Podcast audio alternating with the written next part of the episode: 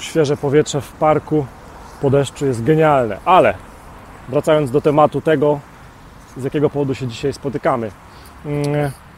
Czasami to jest niesamowite, jak bardzo nasze przekonanie o jakimś temacie wpływa na nasze zrozumienie tematu i jak może nam zaburzać obraz całej historii. Już tłumaczę. Zawsze myślałem, że to ten telemarketing, umawianie spotkań, zimne telefony są kluczowym problemem i najciekawszym tematem dla agenta ubezpieczeniowego. Natomiast zrobiłem ankietę w ramach przygotowań do szczytu ubezpieczeniowego w Warszawie. Zadałem pytanie, jakich tematów jesteś najbardziej głodny, agencie? Czego najbardziej szukasz na szkoleniach, na kursach, na konferencjach dla agentów ubezpieczeniowych? I uwaga!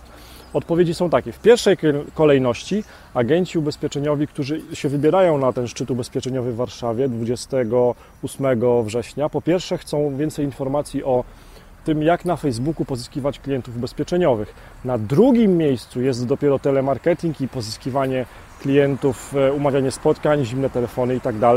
Na trzecim miejscu było budowanie wizerunku i marki osobistej agenta ubezpieczeniowego. Na czwartym miejscu było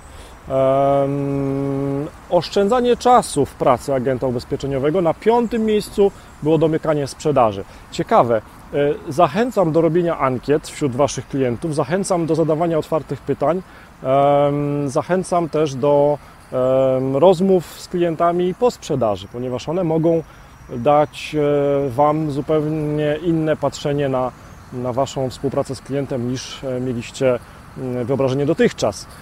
Pod tym linkiem znajdziesz link, pod tym filmem znajdziesz link do biletów na warszawski szczyt ubezpieczeniowy, który już wkrótce, oraz znajdziesz też link do 50 sposobów na pozyskiwanie klientów ubezpieczeniowych dzięki internetowi, Facebookowi. A właśnie, co też ciekawe, coraz częściej w moich rozmowach z agentami pojawia się temat pozyskiwania klientów ubezpieczeniowych przez LinkedIn. Ten temat też dodałem do różnych szkoleń, które prowadzę, zamkniętych szkoleń, które prowadzę dla agentów ubezpieczeniowych.